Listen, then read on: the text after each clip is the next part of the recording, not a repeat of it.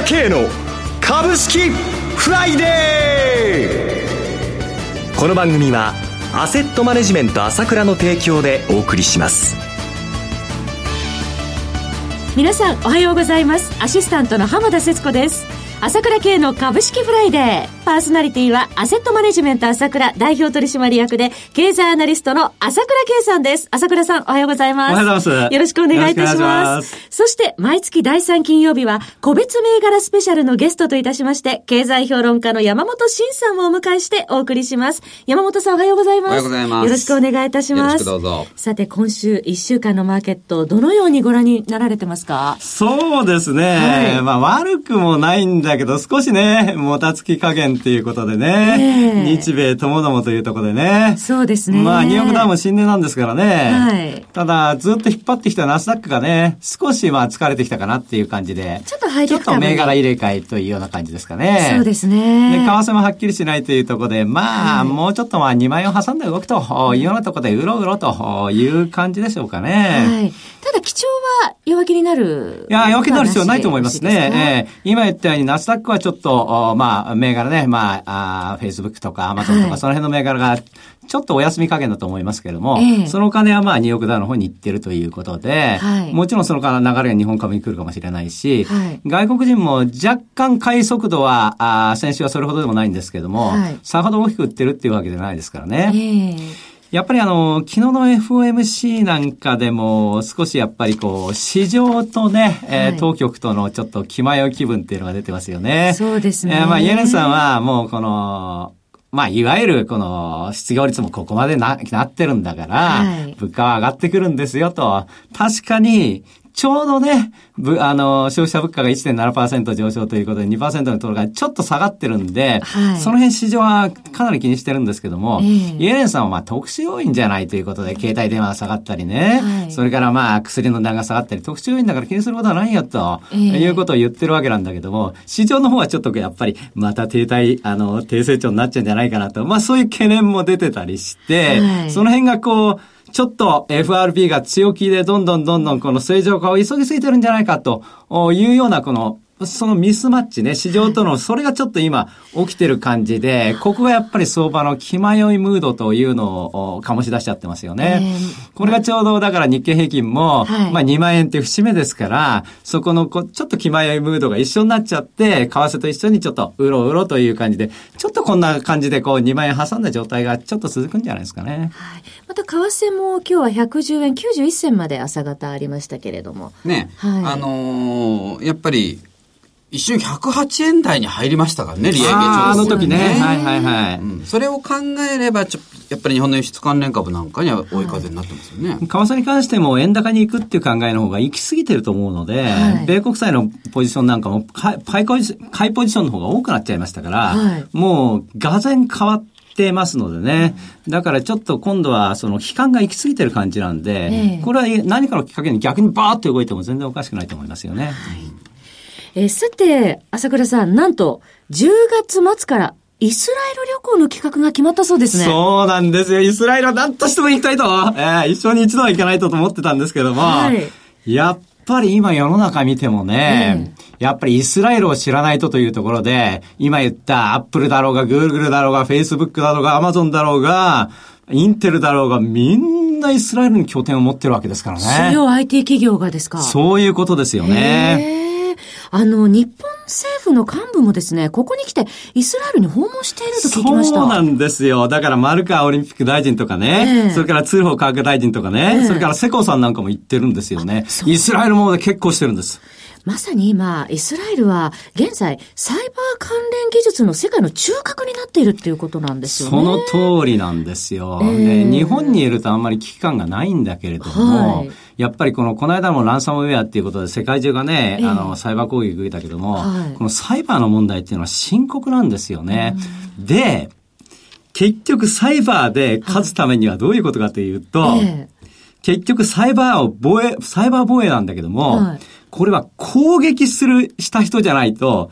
わからないわけよ。なかなかノウハウが、ね、いろんなそのノウハウがないから、日本はサイバー攻撃したら法律違反じゃないですか。はい、だから、どうしてもこういうのがうまくいかないわけ。だからイスラエルから学ばないと、東京オリンピックだってね、もうテロの標的になるわけですから、やっぱりそういう流れっていうのが大きいわけですよね。ええでは、日本国内もそういうサイバー攻撃に対する防衛のアドバイスを受けようというそういうこともある、あるんで、まあ、その、いわゆるサイバーパークっていうのはやっぱり見たいじゃないですか。見たいです。見たいんですよ。それからもちろんね、イスラエル行く以上は、まあ、世界遺産の宝庫なんですから、エルサレムも見るし、ええ、まあ、お遊びもあって、司会も行って泳ぎますけどもね。いいですね。い や、それはあるけれども、あとはやっぱり、このゴラン高原も含めて、パレスチナ自粛、こういうところもやっぱりしっかり、えー、見たい、見ておきたいと思いますよね、今回の旅行では。はい。はいえもののイスラエルってね、もうなかなか一人じゃ簡単に行けそうになくて、敷居が高いので、ぜひこの機会に皆さん、あの、ご検討いただければと思いますが、それから大変希少なガイドさんにご案内いただけるそうなんですよね。そうなんですよ。この、イスラエルで一番有名なガイドは、バラさんこと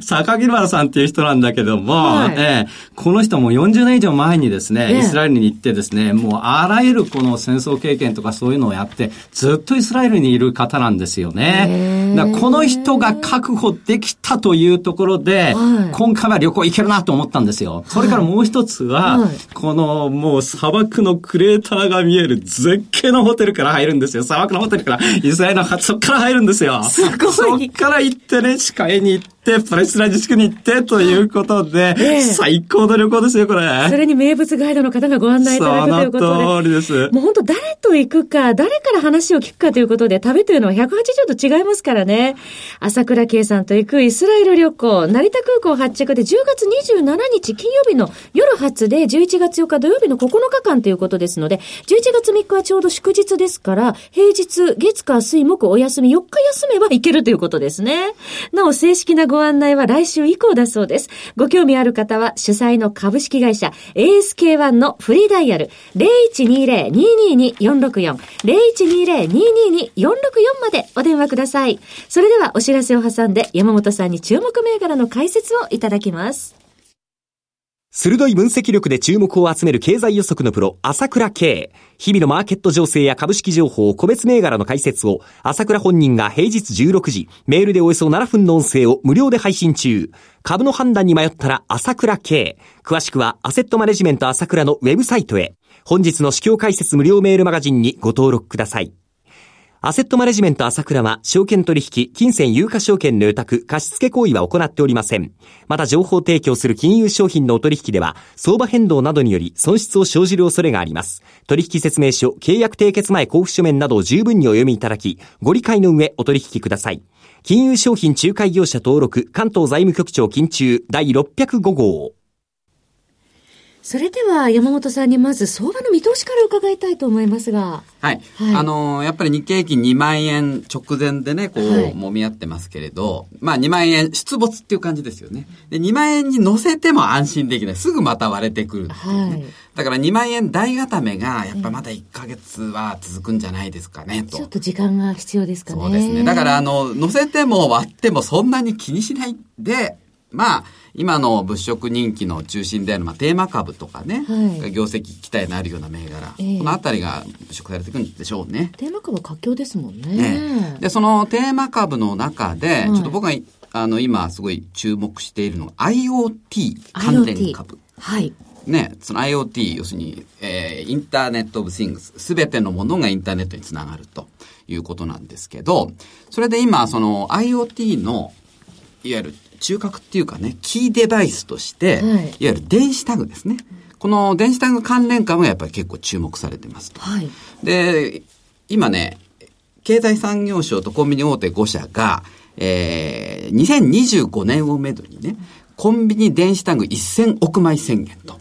コンビニで売られているすべての商品に電子タグを貼り付けて、それでその IoT をやりましょうっていうかね、普及させましょうっていうことなんですけど、うん、そうするとですね、例えばその、賞味期限が近づいた牛乳なんかが、自動的に自分で値段を下げていくとかね。